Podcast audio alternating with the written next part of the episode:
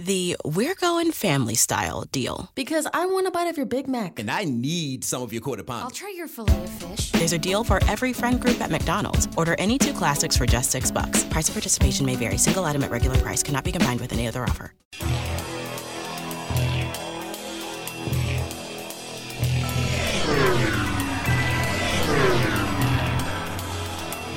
This is A Different Perspective with Kevin Randle.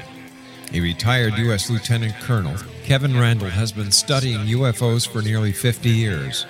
Kevin has investigated some of the most famous UFO cases in the world and has been consulted for dozens of documentaries about UFOs. Considered one of the leading experts into the Roswell UFO crash of 1947, Kevin has written more than 25 books about UFOs, including the recently published Roswell in the 21st Century. Now, here is the host of A Different Perspective, Kevin Randle. And hello, welcome to this edition of A Different Perspective. I'm the host, Kevin Randle. I will be joined momentarily by Robert Sheaffer. We'll be talking about uh, the latest congressional mandate for UFO investigation. We'll be talking about the deep state and other UFO related issues. I did want to say one thing before we started. Uh, last week, I talked about a little bit about um, people reviewing books and magazines and doing things like that when they haven't bothered to read them. They, they base it on, I guess, the personality of the, the writer or the uh, owner of the magazine or whatever and I was talking sort of about a preemptive strike because I know that my background is going to be under assault because it's been under assault for literally decades. Was I really in the military? Was I really an intelligence officer? Was I really a helicopter pilot? Did I really go to those schools? Are those schools accredited? And on and on like that. And at this point, it just becomes absolutely wearing. And the one thing that uh, kind of popped into my mind as I was thinking about that is that's sort of the equivalent of the cancel culture, uh, ufological cancel culture, I suppose. If you do not embrace everything in the UFO field, then you are considered a bad person. You are considered a um, an agent of the CIA, a member of the Air Force Office of Special Investigation, um, and it doesn't matter which side of the ufological fence you fall on, those allegations are going to be slung at you. I always thought it was kind of funny. You knew you'd made it in the UFO field when you they began to accuse you of being CIA. I was once accused of being a member of Hector Quintanilla's Project Blue Book, and I'm thinking, how could that be? Um, when Blue Book was closed down, I was in the Army, not the Air Force, and I had just uh, returned from Vietnam prior to that, I was in high school for crying out loud. I had no opportunity to be a member of Project Blue Book or anything like that. The one thing that was kind of funny, though, I did grow up in Denver, Colorado. At the time, the University of Colorado was doing their uh, investigation for the Air Force. And a, a friend of mine, uh, who was also very interested in UFOs, we never really went to the University of Colorado to find out what was going on. We just sort of followed the flow, I suppose. Um, but the, the, the, real point here is uh, ufologically, um, I just do not uh, embrace, is the word I was looking for, embrace many aspects of the field. I don't think crop circles are extraterrestrial. I don't think cattle mutilations are extraterrestrial. I'm very bothered by the nonsensical uh, abduction stories we read, with, with a couple of exceptions to that. Um, the idea that there's been three or 400 UFO crashes is preposterous because if that had happened, we would be having a wholly different conversation. Uh, I think if there's a UFO crash, there may be two, and one of them may have been an emergency landing um, as opposed to a crash. And maybe Robert and I can chat about that a little in, in a little bit. Uh, I am joined by Robert Sheaffer. He's been on the program before. He is a hardened skeptic, a student of Philip Klass, I might say. Um, I don't know if Robert remembers, he and I once went sailing on the Potomac River with Philip Klass. Um, many, many years, I think it was 1977 was when that happened. Um, he did found the um, Skeptics organization there in the San Francisco area. He was uh, a writer and a columnist for the Skeptic magazine and things like that. So we've we've talked about uh, skepticism and ufology a number of times. So uh, Robert Sheaffer, welcome back to a different perspective.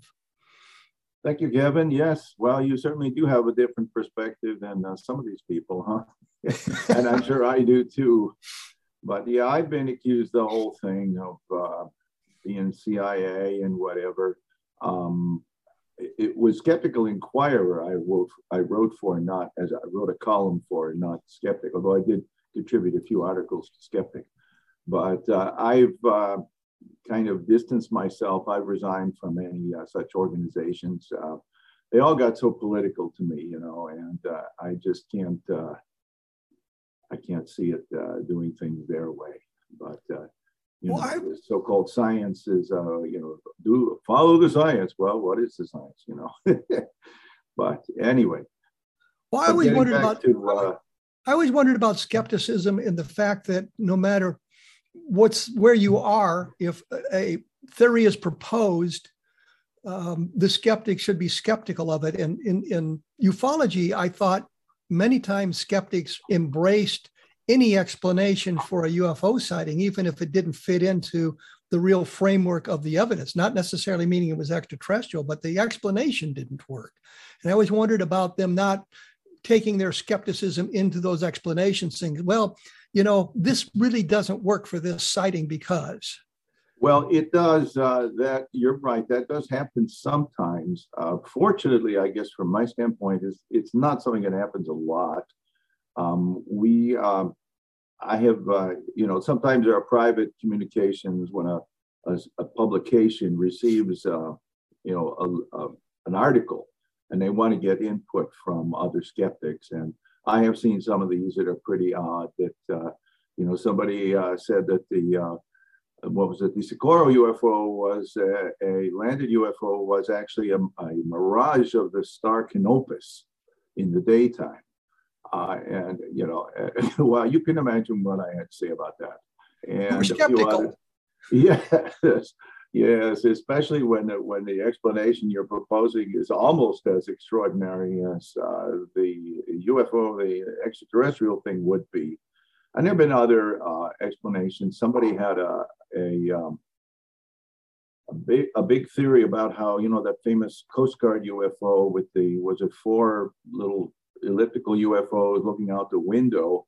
Um, that everybody pretty much agrees. I think that those are reflections of lights uh, from the inside. Oh, you mean that you, up, you mean that, came, that 1952 photograph taken yes, in Massachusetts? That's right. That's right. Somebody came up with the idea that those were reflections of sun on oil tanks reflecting up to the clouds, and this would, uh, you know, require uh, certain very dark clouds, very low but completely clear where the sun is, and I ran a little experiment with a paint can, which would be almost the same as the top of those oil tanks. In fact, their tank, theirs probably wouldn't reflect as much as top of my paint can. And it does not produce this nice, you know, perfect circle. It produces, you know, scattered light. So, I mean, yeah, there are proposals like that, but I, I like to think that uh, we, uh, as skeptics, um, look at this and, and, you know, hopefully uh, stay with the good explanations and uh, abandon the bad ones. Well, one of the things I noticed uh, frequently is that they were many skeptics were unwilling to say, "Well, we don't have a good explanation. We we don't know what it is." Not meaning that that meaning immediately translates into it was extraterrestrial. It means, given the evidence we have, given the circumstances we have, we don't have a good explanation. I always wondered why they why many of them were loath to suggest that we just don't know why that would be a answer you couldn't give. Well, you could give, but then uh, you'd sort of be putting yourself the onus on yourself to go out and get more information and see if you can find more information. Often, you know, the we receive accounts of a, of a case where you know it all sounds very remarkable, but we just really don't have enough information to say, you know, like when did it become visible, how was it seen, and so on and so on. And you know, if we knew more about it, likely, uh, I think we'd have a better idea what it was. Um, but I don't, you know. But you're right. Uh, one can say that. Well, the Air Force would uh, often say, well, we have uh, insufficient data for scientific analysis. Yeah. And, And I'm sure that's true in many cases. But, you know, I would agree with you that as far as Project Blue Book, I mean, sometimes their work was good, but sometimes it was really stretching it. You know, they would say that, you know, Venus would be pretty much everywhere. Um, there's, and temperature inversions. Uh, a temperature inversion might explain a very small number of uh, cases. I think, like when people are looking over, for example, when the people uh, look over the Great Lakes, when they look over Lake Michigan from Michigan, looking west, sometimes the mirage, the superior mirage, causes the lights of Chicago to appear to lift themselves up above the horizon. It's just a refraction phenomenon. Normally, you can't see that far, but when the conditions are just right, you can. And so, but there's only in those rare cases that an actual temperature inversion could, you know, could result in a so-called UFO.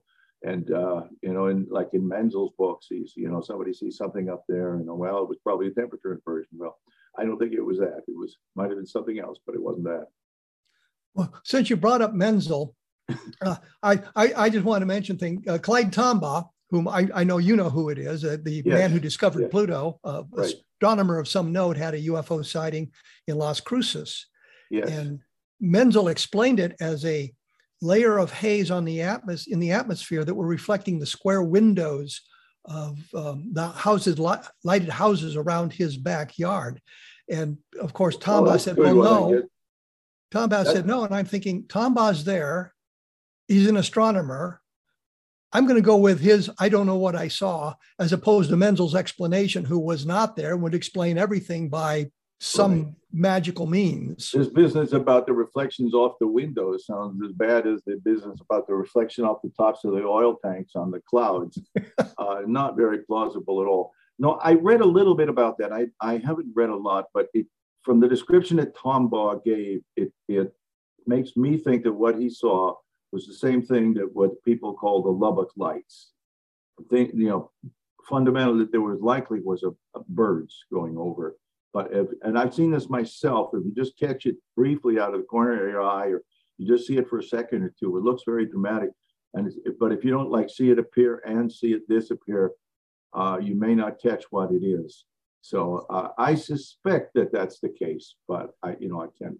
And I, I would argue that only because uh, Tombaugh's wife believed that they had there was an object. Uh, the, the lights were on a singular object as opposed to singular lights. Uh-huh. So they had a divergent, if you will, of their description of what they had seen. Yeah, I, I don't know uh, what they I don't know what they saw. It often doesn't, happens. Yes. It doesn't uh, it didn't seem like it was a normal uh, UFO sighting. What they what they were describing it was just some bizarre atmospheric phenomenon. But uh, they did have a little bit of a disper- dispergence, uh, dis- divergence on what they had seen. Well, we see the same thing in this, um, the Phoenix Lights. The first, you know, there are two phases of it. The first phase and then the second phase, which was clearly the, um, the flare drops from the Air National Guard. Um, but the first, the, the so-called triangle, flying triangle, some people reported it as, you know, a solid object and they saw, they saw a solid object, at least in their perception. Others said it was, you know, five lights and, uh, we actually have that short video of it that shows that they're not fixed with respect to each other. So they were independently moving objects, probably A-10s come in the Air National Guard from the, uh, was it, snow, uh, what do they call it, a Project uh, Snowbird. They were flying in to Davis-Monthan Air Force Base in Tucson uh, from probably Las Vegas. And, and because everybody was out there to look at the uh, comet that was out there, the Hale-Bopp comet that at that same night. And as these things went over with their formation lights on, uh, people said, "What's that?" But the point being you know some people saw it as as a single object with fixed lights, and other people said it was independent lights, and that appears to be that appears to be correct. Other people saw it in the telescope or binoculars and said they were basically they were A10s. I thought it was interesting that uh, the Air National Guard finally copped to have dropped flares, and when you when you superimpose the uh, terrain on the film, you can see why the the lights were winking out. They were dropping behind the the mountain. So I think clearly Right. the flare explanation is is a good one. Uh, I know you wanted to talk about UFOs in the deep state, and I want to talk about the latest congressional mandate to investigate UFOs and the creation of this new office and what you think about that. So, but we'll have to do that in just a moment because we're going to have to take a short break here. Uh, and I do want to mention for those of you interested, my blog is www.kevinrandle.blogspot.com. And the latest book is called Levelland, which is all about the Levelland sightings. And I know that's going to excite Robert just no end. I'll promise not to read it then, huh? there you go. There you go. Uh, so we will be uh, talking about those topics when we come back. And there's some other fine programs on the Zone Broadcast Network. Go to XZBN and take a look at the program listings, and you'll find something that'll excite you. We will be back right after this, so please stick around.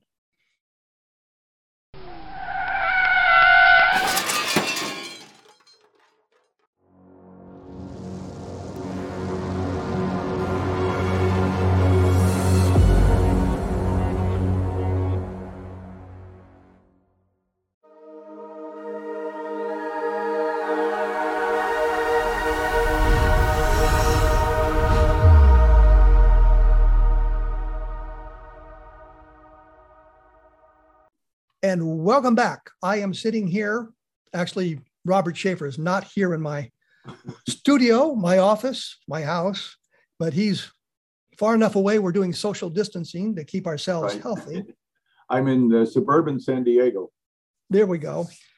Uh, when we went away, we had uh, talked about some UFO sightings and things like that. Uh, I want to get to the the latest congressional mandate, the creation of this office to investigate UFO sightings or UAP sightings or whatever the new acronym is today. yes. uh, what are your thoughts on that whole thing? Well, I suspect it's people, uh, you know, since ufology has been a long time, and you and I have uh, been around it a long time, we know what's been done before. And I suspect that these people who are pushing this are relative newcomers, meaning 10 years instead of maybe 40 or 50 years knowledge and experience of ufology. And uh, back, we, remember Project Blue Book. Before that, there was, uh, what was it, uh, special, uh, well, or, or, coming from that, there was a special report 14 from the Battelle, and they tried to analyze the data. They were the first ones to use the, the newfangled stuff like uh, punch cards and computers to uh, you know analyze uh, reported characteristics of UFOs, and that really didn't prove much of anything. We all know what happened with um, Project Blue Book, and of course they had what was it, Project Grudge and Project Sign and whatever before that. And uh, of course, Blue Book ended up with so much hot water for uh, you know, the Air Force that they ended up, uh, they, they basically just give it to the University of Colorado. And here, you guys figure out what this is, and we'll have nothing more to do with it. And they looked at it, came to a skeptical conclusion, and as far as the Air Force was concerned, it was pretty much it. So, uh, and and it's not just them. I mean, there's you know many different countries. In France, they had Japan, and you have, uh, you know, it's a worldwide phenomenon. And I just can't see how anybody thinks that all we got to do is is have the Pentagon create a new office. We all know how efficient and how uh, you know transparent these guys are. Uh, not that is, and uh, they're just going to get themselves in all kinds of trouble because uh, sooner or later, you know, when they make their report, they you know may say, well, we had so many sightings and whatever the number is, and they, and uh, here's the percentage we couldn't explain. And then, and then the people will say, what, you couldn't explain it? Why? Oh, there must be aliens. you know, it's just going to be this whole Project Blue Book thing over and over again. You remember what uh, the kind of flack that the uh, that the Air Force was getting over that, and then finally, you know, this whole University of Colorado thing would just get this out of here, give it to somebody else. Now they're taking it out again, and I'm sure that five years or ten years from now they'll be regretting it. I, I, I, think of two things. Number one, the conclusions for the uh, University of Colorado study was were written before the contracts were signed, and I think it's a letter that um, uh, but Phil Klass may have gotten his hands on as well, where they said the Air, Force, uh, Robert um, Hippler wrote to Robert Low at the University of Colorado and says, "Here's what we'd like you to find: uh, There's no national security implication. The Air Force has done a good job, and nothing can be learned by further st- study. And we should stop the whole thing. And that's exactly what the Condon Committee concluded. So I mean, it was kind of a put up job. But what? but the other thing I noticed in the the congressional mandate, they were only going to investigate military sightings and how transparent can you be? Because you can drop the the umbrella of national security over any of that stuff. Saying, well, we can't talk about that setting because there's national security implications. It right, made- exactly. And this is why a number of the uh, UFO proponents are suggesting that they don't like this idea of having its office in the Defense uh, National Defense Authorization Act. They'd rather have it as like a congressional investigations, which you know would be more open in the sense that you know these investigations everybody would see and would be able to listen to. Uh, but the point is that's not new either. There were what two series? Was it one in the House and one in the Senate, something like that back in the '60s? And they were basically inconclusive. Got a bunch of people in there to testify. You got your Hynek and was Friedman, I think, was in on that, and uh, you know, all, all the major ufologists at the time. And, and it still didn't settle anything. It didn't, you know, nothing new was learned. We didn't know any more about UFOs after that than we did before. So uh, I, I'm thinking that this is just deja vu from people who really don't know the history of UFOs and UFO investigations very well, and that nothing good in the sense of new information or something we didn't know is going to come from it. And I suspect after a couple of years, you know, the government is going to be like, oh my God, how did we get into this? I, I, always think of this as Twining 2.0. You remember Twining's letter from September of 1947, where he said the phenomena something not uh, something real, not illusionary and fictitious, and we should do right. an investigation, and it should be a priority investigation, and it should have a security clearance and that sort of thing. And this this is what strikes me as going on today. They're saying the same thing. Well, it's something that's real. And we've got to investigate it. Clearly, there are sightings. That's something real. Doesn't mean it's extraterrestrial, as some people have.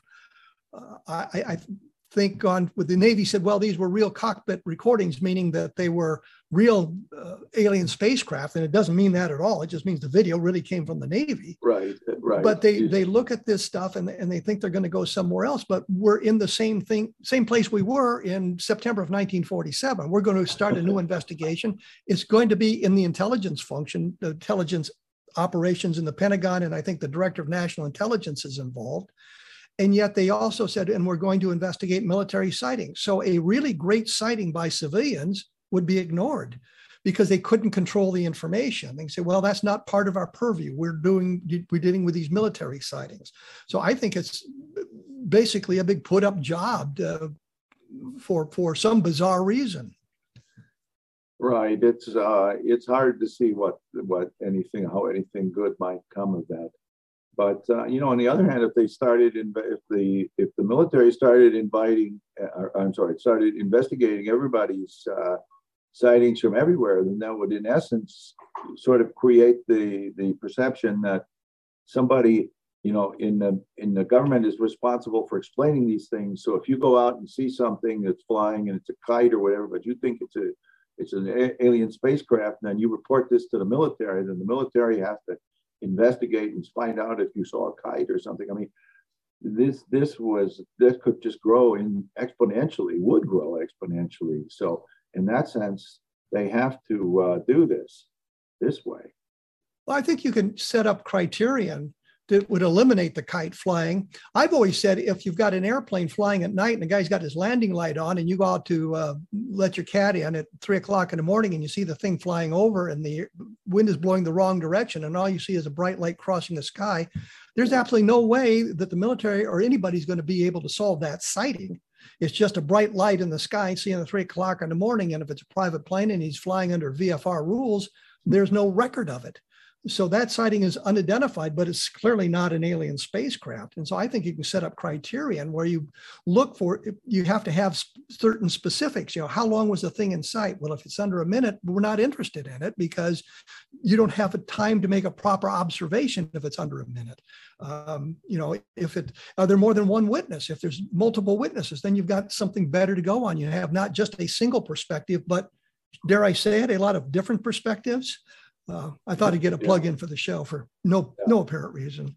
But you know, the point simply is, if there's photographs, you know, yeah. you've got something else to work with, and I, I think that you can set up the criterion. But to eliminate just to the military, what you've done is now set up a way of keeping all the information under the uh, hidden away under the umbrella of national security. And I think that may be what they're looking for. Right. And that, and that is the criticism that's being raised by a number of uh, ufologists. Uh, and I think there's, uh, you know, there's something in that because you're right. You know, we on the outside will never know for sure what's going on on the inside.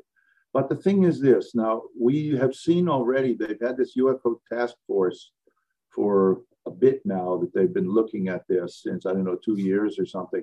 And uh, what have they found? What have they given us? Let's see. They this this object that's called the Go Fast. It's one of the original three videos that uh, Tom DeLonge and uh, his uh, crowd uh, first showed us, and then later the Air Force released it. Uh, it's just like a little round, a little, a very small little dot, um, and it's airborne. It's either a large bird or a balloon, but the point is, these guys are in a jet and they're passing. They're going at what 400 miles an hour, whatever speed that thing goes at. They're looking down and they're saying, "Wow, look at that thing move!" Well, it's moving, you know, behind them.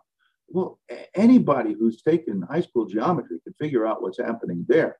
You, I mean, if I'm riding in a car and I go past a tree, looks like the tree is moving backwards, but I know the tree is not moving backwards because I can see the ground and I understand that. But if they're up in this plane and they're looking down and they see this object that appears to be zipping behind them at a high rate of speed, that's just their forward motion crossing something, you know, that is itself a very slow moving, almost stationary object. They couldn't figure this out. What kind of experts couldn't figure this out? Seriously. I, I think one of the problems is they were required to make a report to Congress on June 25th and I thought of it as a really poor high school report, maybe a C minus, maybe a D plus. It wasn't a very good report. There were 144 um, incidents or 144 reports. What, what does that mean, reports? Is that uh, several reports on one incident or is it 144 separate events? You know, what, what are you telling us here? I think what happened was they had the mandate to make the investigation and the people in the government just kind of ignored it because they didn't care. And all of a sudden, the news media is very interested in the coming of this report. Now we've got to put something together. So they slapped this thing together, and that's what they ended up with. They were supposed to do another report on October 25th, and that never happened. We never heard a word of it. Instead, now we have this congressional office being created. Well, yes, it's uh, doesn't make much sense, but uh,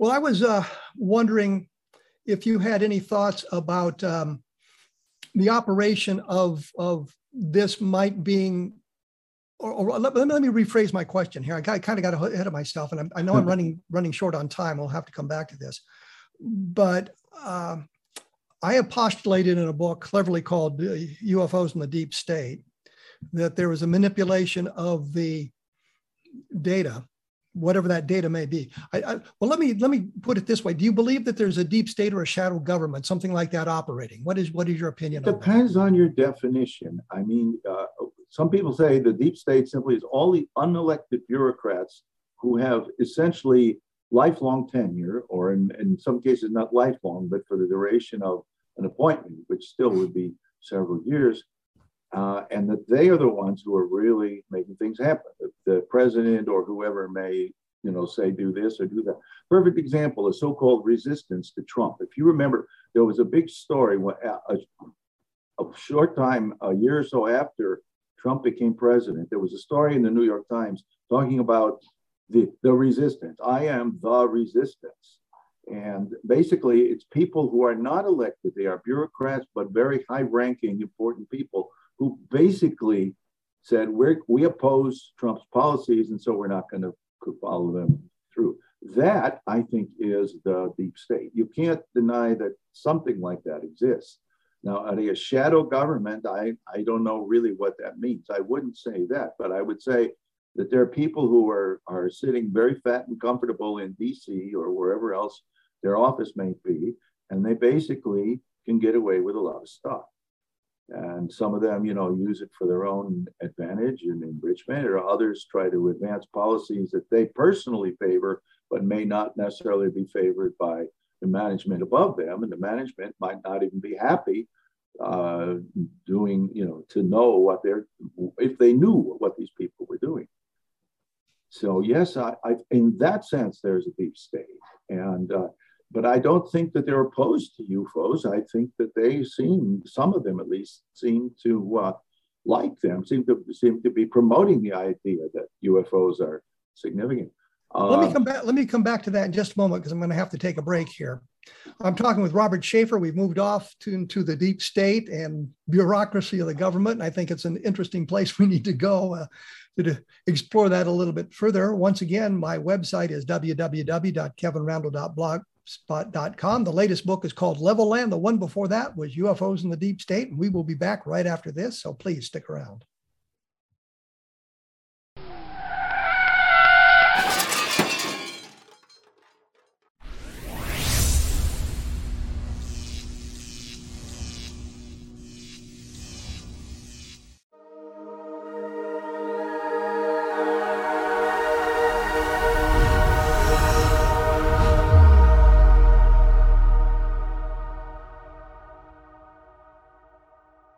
Am back with Robert Sheaffer. We are practicing social distancing for apparently no good reason whatsoever. That's just my opinion. And I've put it out there for cancel culture to come after me now. Um, when we went away, we were kind of talking about the deep state. And I mentioned my book, UFOs in the Deep State. And the postulation there was, uh, and I, I, I, don't know if you know this history or not, Robert, but back in the 1930s, once uh, FDR was elected, there was a group of individuals, industrialists, maybe conservatives, who tried to get a um, Marine Major General put into the White House as a chief of staff, and he would really run the government, and FDR would be a figurehead. And they were attempting to manipulate the government to create this kind of a deep state where the elected officials really weren't running the government, but they were controlling it from behind the scenes. Um, the New York Times investigated and Congress investigated, and they all said there was nothing to it, and they came down heavily on the uh, the general um, Smedley Butler, I believe his name was. He would have been the only man to have ever earned three medals of honor had Marine officers been able to earn medals of honor when uh, the first one would have been awarded to him. He ended up getting with being awarded two others, so he was quite a respected general. He had a, quite a following in the 1930s the um, veterans organizations of the time uh, had quite a strong following as well. And he, they thought that they would all follow him, they would all follow General Butler. So they were attempting to set this whole thing up, and, and Butler just was horrified by the idea and went to the press about it. And the press kind of savaged him about it, and the Congress savaged him about it. But what he did was he, if, if, if that was really true, then he stopped the whole thing from going, going forward. So the idea of the deep state, I think, came about in a um, out of out of Turkey in the, in the 1920s, or maybe a little bit earlier, where you have a shadow government running things. The elected officials really don't have the power. It's it's invested in the bureaucrats, and a lot of the bureaucrats you see are there from in, in the United States from administration to administration. Sure, they the, the secretaries in the in the various departments are uh, appointed by the president. And some of them show up, uh, some of them that were in the Clinton administration are showing up now and that sort of thing. So you've got this continuity there. But at the higher levels of the bureaucrats who are not political appoint, appointees uh, can operate on a, on a, a level to conceal or, or hide information. And I was of the impression of, and, and this is where I think uh, Robert, uh, that it kind of explains the UFO situation because the deep state's whole purpose is to protect their power and their money. And by admitting that UFOs are extraterrestrial, they are kind of undermining their power. And we take a look at, at, at human history when a technologically um, superior civilization uh, contacts a more primitive civilization, that primitive civilization ceases to exist, not necessarily conquest or warfare, but the mere introduction of the technology undermines the societal structures in, in quite a different way, and change, changing those societies. And I think that um, uh, it, when you talk of the Plains Indians, for example, a clay pot is a wonderful tool for cooking uh, a meal, but a steel pot is a much better tool. And the Indians didn't have a methodology the Plains Indians specifically didn't have a methodology for creating the iron pots or the steel pots, and they were had to rely on the European technology to get them those sorts of things. So it kind of undermined their civilization. So that's kind of the structure of the idea: is looking at how can the deep state pre- prevent the president from getting information, and I think we're seeing a bit of an example of that. Uh, I postulated if I'm the president at one point, if I'm the president and I go to the director of CIA and I say, Tell me everything you can about UFOs. And the CIA director says, Well, no, I can't tell you. You're not cleared for that. My next move as the president says, You're fired, bring in your deputy. But I think what happens is the president goes to him and says, I want everything you have on UFOs. And the, the director of Central Intelligence says, We need to put together a comprehensive report for you, Mr. President. Let me get with some of the other members of the intelligence community and some of the military uh, people involved in this, and we'll put together a comprehensive report. And somehow it never gets done. They can drag it out. Conflicts develop. Uh, crises come about that divert attention, and they just keep massaging that thing until that person is out of power and the next guy comes in and he may not care about UFOs so they don't have to do it so they I think they dodged the bullet that way but I think the deep state is manipulating the situation for their own purposes. I think that's where I get into the UFO aspect of it. That's yeah, kind of a short take on it, Robert. Uh, yeah, well, I don't think I would interpret it that way. You seem to be suggesting that the deep state somehow knows that the UFOs represent an alien technology and that it is th- it's threatening to undermine uh, what we know, and that the, the more you can, the more of a lid you can put on the knowledge of UFOs, the stronger their own power will be. I don't think that's true at all. Because first of all, um, let's look at who's who's promoting UFOs these days. Okay, well you got uh, Christopher Mellon, right? Now is he part of the deep state? He's certainly, I mean, in this whole thing, this whole milieu of the, you know, uh, politically correct, um, you know, long-term, you know, Washington, um, you know, denizen. Uh, the, well, he's a swamp creature, okay. And uh, what was Harry Reid, the late Harry Reid? Okay, he's another deep, another swamp creature. And uh, let's see who else we got here. John Podesta. He ran Hillary's campaign. He's a big ufologist. He's a, a UFO promoter. He's a swamp creature. So, I mean, it looks to me like there's probably just as many of these deep state types who are promoting UFOs as there are who are trying to um, put the lid on them. In fact, probably more, because I really can't think of any that I know of, anybody who I would consider deep state trying to put the lid on UFOs. Um, I think that the way it works, at least as I interpret it, is we said that you know these deep state people feel themselves to be very powerful, that they, you know, they receive instructions and directions from above from their management, and sometimes they follow it, and sometimes they don't.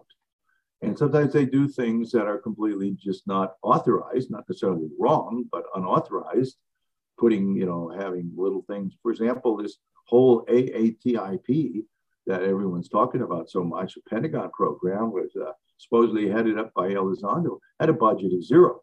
And this is according to James Lacatski, who we know was the head of the AAWSAP, which is this other thing. That's the Pentagon program that, that um, funneled $22 million to Bigelow Advanced Aerospace Systems. Uh, in, and what we got from it was uh, 38 papers on weird science. And it works out to something like almost $600,000 a paper, which is really is nice work if you can get it. Um, but uh, Lacatski has said very plainly that Elizondo's budget was zero.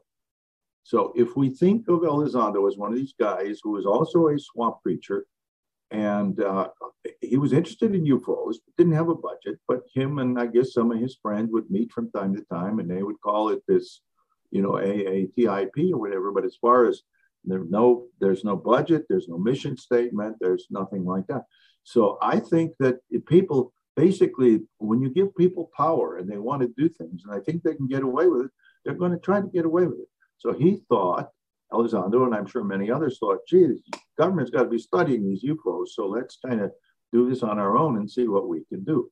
So, yeah, that kind of thing happens. But I think the deep state is just as much, at least as much, probably more pro UFO than anti UFO. Well, I would suggest that uh, we, we mentioned Christopher Mellon, for example, being a yeah. big UFO guy.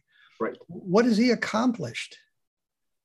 Uh, he's accomplished, well, he's gotten on all these TV shows and all these interviews and news programs to talk about first, to talk about how wonderful, you know, Tom DeLonge is and uh, is uh, to the stars and so on. And now that he's, that's kind of gone away, dried up and blown away pretty much.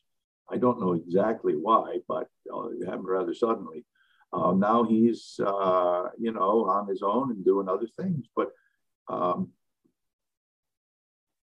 yeah, I mean, it. it well, the, my point simply is, is some of the people that you mentioned really haven't done anything to promote to to um, add credibility to the UFO phenomenon uh, you know, they're associated with Tom DeLonge, and you're kind of looking askance at him, and, and it's the same thing that's been going on forever. You know, it's, it's uh, kind of be dismissive of the whole UFO phenomenon. And I don't think Christopher Mellon has done much good, even th- but he's done a great job of promoting himself. But you exactly. could say the same That's thing. That's what I'm getting at. Not just promoting himself, but his idea of ufology and what research and investigation should be done.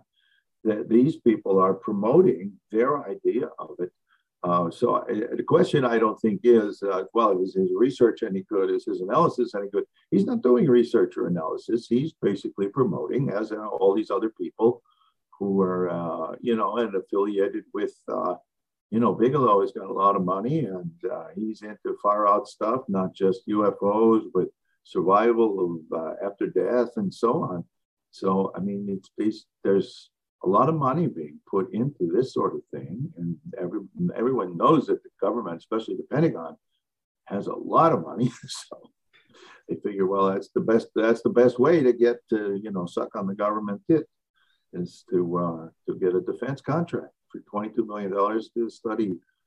Uh, what was it? Uh, advanced aerial weapons or something, AAWSAP basically completely useless stuff about anti-gravity and warp drives and stuff but you know the government uh, sponsored that but that doesn't really take us to extraterrestrial intelligence it doesn't take us to no. to solving the problem of whatever Absolutely the ufos not. are it doesn't solve anything yeah, it moves us. It moves us in a different direction. It moves us away from the, the, the key issues of what we need to do and what the investigations to do. And I mean, I can go on the internet and put together some very technically oriented papers about anti gravity. And I know virtually nothing about anti gravity, but it looks good and it sounds good.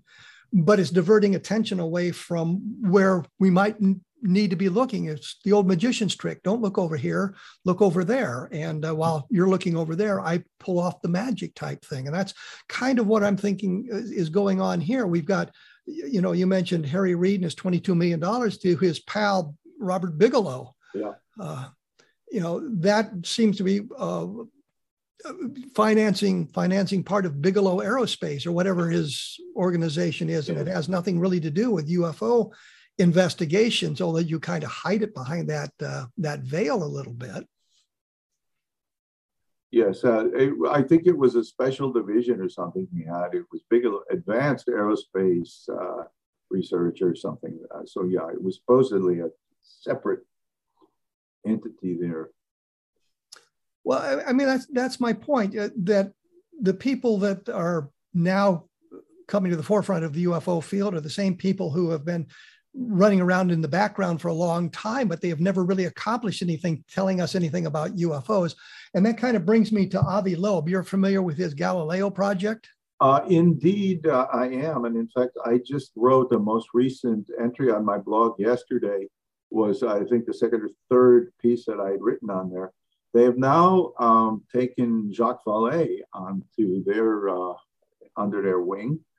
Uh, he's not just a, a, uh, a, research associate or whatever they call it. I, I, understand he's like a project scientist or some such thing. So they brought on Jacques Vallée at an even higher level, and these other guys like uh, Nick Pope and who else have they got on there? Christopher Mellon.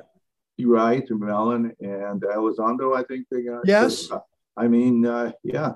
Or as uh, Curt Collins uh, commented, it looks like they're trying to, Galileo project looks like it's trying to create its own version of contact in the desert, which is a, a, a far out UFO. Uh, it's a conference that they hold every year out in the desert, and they invite far out people like Erich von Däniken and so on to speak there. And now far out people like like Jacques Vallée. Yeah. You take a look at. did you did you read his book on Trinity? I haven't. No, I have not. But I understand it's really terrible. I included a uh, quote from a reviewer who basically says it's hard to believe this is the same Jacques Vallée as has been writing these other books for so long. But really, well, let me interrupt you. Let me interrupt you there because I'm going to have to take a break. We'll talk about Jacques Vallée and Trinity and uh, some of this other stuff in just a moment. Uh, your your your website, your blog is Bad UFOs. Bad UFOs, yes. So take a look. Take a look at Robert Sheaffer, Bad UFOs, and you can read in depth about some of this. Yeah. and we will be back right after this. So please stick around.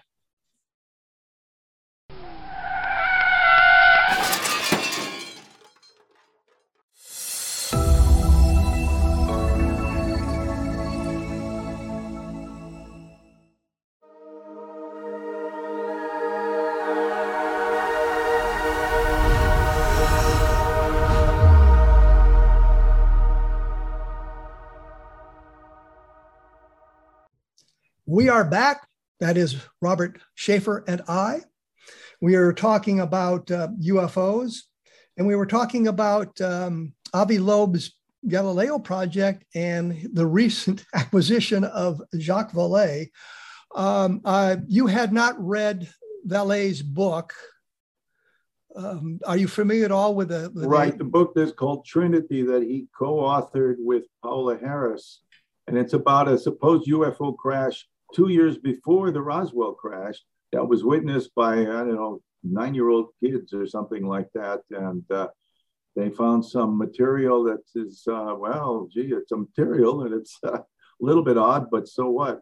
So, uh, yeah, I, I, haven't even gotten to that thing yet, but uh, I've read some of the reviews, and uh, they're even from people who are usually fairly um, favorable towards Vallée. They they think, oh my God, what has he done this time? This is uh, it seems to be rather credulous. I but again, I can't I can't give you a lot of details about that. I'm sure others could uh, talk about it better. Um, my uh, concern, though, I, I want to uh, say about the Galileo project, I really don't understand exactly what they think they're going to accomplish here because um, he seems to think, Dr. Loeb seems to think that it's just a question of setting up some cameras in some places and, and with proper software and the proper filters and whatever to capture UFOs and, and solve the mystery and find all these alien things. He's assuming that aliens have sent probes to the Earth, uh, or at least to our solar system, uh, presumably aliens from a very long time, very long distance, you know, over distances of light years. Um, and in fact, even more strange than that, he's, he's, saying that there's these objects, alien objects, that would be um, flying in our atmosphere, generating heat signatures that he then would get his cameras to record the heat signatures. But they would have to be within 10 kilometers of this so called alien thing. First of all, if any object is coming in the atmosphere and is, is moving at a high rate of speed and generating heat and a heat signature, it's losing energy, which means it's falling to Earth. And if it doesn't, like a meteor, exactly, like a meteorite. And if it doesn't fall to Earth, then that means it must be powered and ready to go up and zoom off. Now, you're trying to tell me, or he's trying to tell me, that there's aliens 10 light years away who have sent this thing over here. They powered it. Well, how did they refuel it? If you know after they, they make their first little hot rodding through the atmosphere and they use up some fuel how do they replace it? Do they have an interstellar filling station somewhere? I mean this whole thing it, it, it makes no sense. You couldn't uh, objects that are in orbit around the earth are not stable for long periods of time small objects especially because you know perturbations on the moon and the planets and, and all that. And uh, they wouldn't they wouldn't be usable over shall we say geologic uh, times, we, we would have to assume if the aliens are a long ways away in their own solar system, They would have to send something here that needs zero maintenance, you know, like the Maytag uh, repairman who's just sitting being bored. This thing would have to work for thousands of years, millions of years unattended.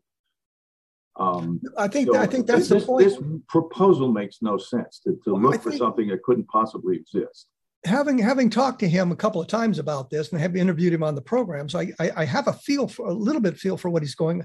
His idea is that an alien civilization may have sent out just literally hundreds or thousands of these probes, not necessarily directed toward our solar system, but throughout the galaxy, in a search for other intelligences. And the idea is it wouldn't be necessarily getting near Earth.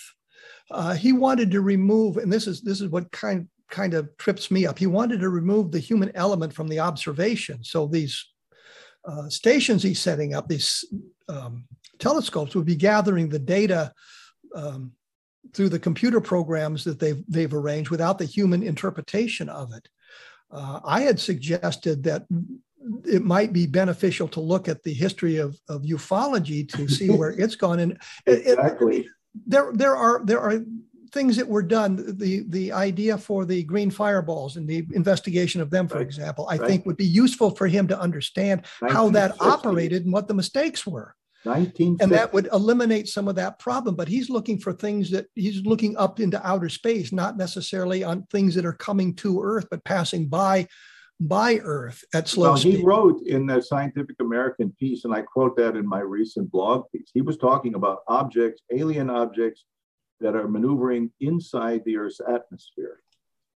Uh, but that's that's part of what he's. That's not everything he's looking for. But you're right. He's also looking at things that might be out in our solar system. Now, this so-called Oumuamua, or however you say it, that came. This was probably we know about rogue planets, and I would say this thing would, could be described as a rogue asteroid. In other words, something in some far distant solar system had a gravitational encounter with something like Jupiter or very large planet, which flung it out and probably repeated um, uh, encounters that, that flung it out at sufficient speed to cause it to leave its own solar system. Now, we know that this thing arrived from the direction, we would say from the direction of Lyra, the constellation Lyra. It didn't come from southern hemisphere. So it did not come from Alpha Centauri, did not come from Epsilon Eridani or any of those. Uh, there is no really close star in that direction. The closest would probably be Vega, maybe some very small star. But anyway, the point is that you this thing had to have come from at least 10 or 20 light years away. We know that when it was outside our solar system, it was moving at the speed of 26 kilometers per second, which is uh, approximately the speed the Earth orbits around the sun.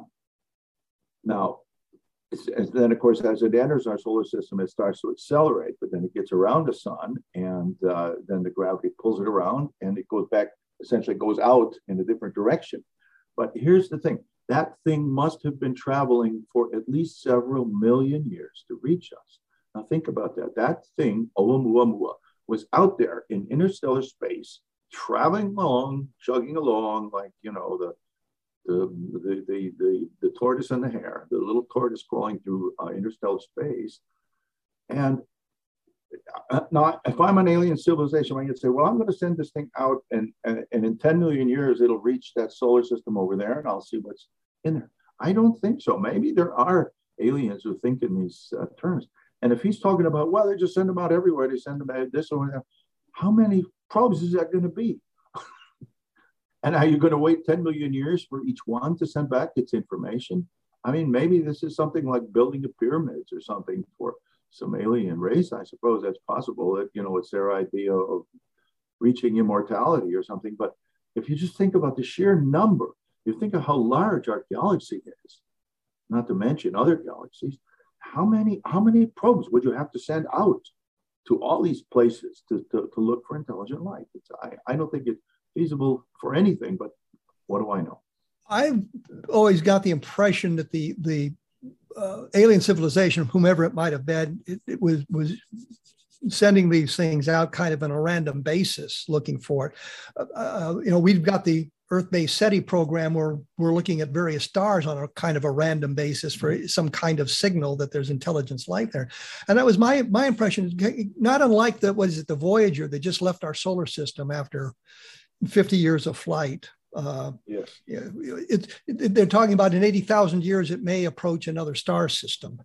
And so it is that, that kind of thing. It's a long-term project. And I, you know, we don't know the basis of if, if there are alien civilizations doing this, what their life expectancy is. Do they have any kind of way of tracking these things, or is it, uh, you know, kind of like what we did with the Voyager? It just uh, we just sent it out with no real expectation of it ever after, after completed its mission in the solar system. No real expectation that it would uh, right communicate back with us. Right. It, I mean, it had its mission here, and then when that mission in our solar system was completed, it's just going out there. Good luck. Well, maybe in a million years, uh, some alien might find it, but probably not. No, if you just consider the size, incredible size of, of our galaxy, and if somebody wanted to just send out randomly to different solar systems, how many solar systems are there? How close do you have to get to the star? If I point something this way and the star is over here, I mean, how long is it going to take to get there? Is it going to get in the solar system? It's. Uh, I think it, you're just you're just conjuring up a, an impossibly vast scenario of uh, of uh, uh alien probes uh, before there's even the slightest chance of anyone passing passing through our neighborhood. Well, I think we can agree that what passed through our solar system was some kind of an extraterrestrial artifact yeah. that didn't originate in our solar system. And I think that's yeah. that's an important thing right there. It's probably it is, and I agree with you. And and you know, to, to, they say, well, we you know we propose studying these things. You know, that's part of their project. Well, I absolutely I agree. Anything that's you know comes along that we don't know what it is, let's study it. I suspect it was it was an asteroid from a different solar system that got ejected and just happened to wander by this way, but that ejection happened several million years ago, didn't happen just now. And so I have put that into perspective. Uh, maybe there's a, an alien headquarters somewhere where they're just listening for millions of years to say, well, did this probe come up with anything yet? Did this probe get anywhere yet? I don't think so. But again, but it's an interesting thought. I, I understand what you're saying, and I understand the distances as well. If you don't have some way of moving beyond light speed, you've kind of limited what you can do. And clear these things were moving weren't moving anywhere near light speed. So oh, this thing was moving at 26 kilometers per second. Yeah, precisely. Space, which is hundreds of thousands, if not millions, of years between solar systems. And I think I think that um, Dr. Loeb understood it took at least hundreds of thousands of years to get yes, here. It didn't at the very least. Yeah, at the at the very least. So I, it was interesting that that um, he got the kind of response that he did from people. But then when you look at the ufological aspect of it now, where he's bringing in the ufologist, uh, I just wonder about the uh, credibility of, of those people. They all have, most of them had have uh, connections back into governments. Um, if you look at uh, Nick Pope, of, of course, being um, with the uh, British Ministry of Defense, and you've got a number of other people who uh, were, uh, had ties to our governments as well. You just wonder what what is the motivation of bringing those specific people in as other i would have thought jerry clark would have been a great person to bring into it because of his um, his vast knowledge of the history of ufology yes is he still alive I think he said the same thing about you. yeah. No, I, I, haven't, you know, I haven't heard or seen much of anything about Jerry. I guess he's having a quiet retirement somewhere, I guess. But yes. Well, listen, um, we're out of time here. I appreciate you taking taking some time here to chat with us about all these bizarre projects right. going on. Can we get in a plug for my book? I was going to say, tell, tell me about tell me about your book. Where can we get it? And tell us um, about your blog. Well, you can get it on Amazon or other booksellers, and uh, it basically covers uh, cases, um, skeptical perspective on some famous cases, the Phoenix Lights, the so-called Roswell slides, mystery missiles off the coast of Los Angeles, and gets into Betty Hill and the star map and all that stuff. So there's a lot of information in there. And your your website once again is is uh, Bad UFOs. Uh, you can just uh, type out badufos.com and it should forward to there or it's badufos.blogspot.com. Okay. Well, thank you so much, uh, Robert. Appreciate you taking your time to chat with us today. Okay. Well, my pleasure. You have a good day. Thank you. You too. That was Robert Sheaffer. We were talking about a lot of bizarre things in the world of ufology. Um, my latest book is, of course, Levelland, which is an examination of the Levelland case and these ideas of electromagnetic uh, effects, which are a suggestion of the UFO interacting with the environment and that sort of thing. And I took a lesson from some of the skeptics of one of the things Robert brought up and checked out some of the people to see uh, if the information was as accurate as it could be. But it also is a compendium of a lot of different uh, electromagnetic cases reported over the years, an examination of how the Condon Committee treated that kind of a phenomenon. I also did the UFOs in the Deep State, which was a look at um, the history, I guess, of, of ufology and how it has been manipulated in various quarters from, from the, the government to uh, even the private UFO organizations and the skeptics and, and that sort of thing. The blog is, of course, www.kevinrandle.blogspot.com. I want to thank you all for tuning in, listening to the program here. If you have ideas or people you'd like to hear or see on the program, uh, send me a note through my blog at www.kevinrandle.blogspot.com. I will be back in 167 hours with more on UFOs. So thank you for tuning in.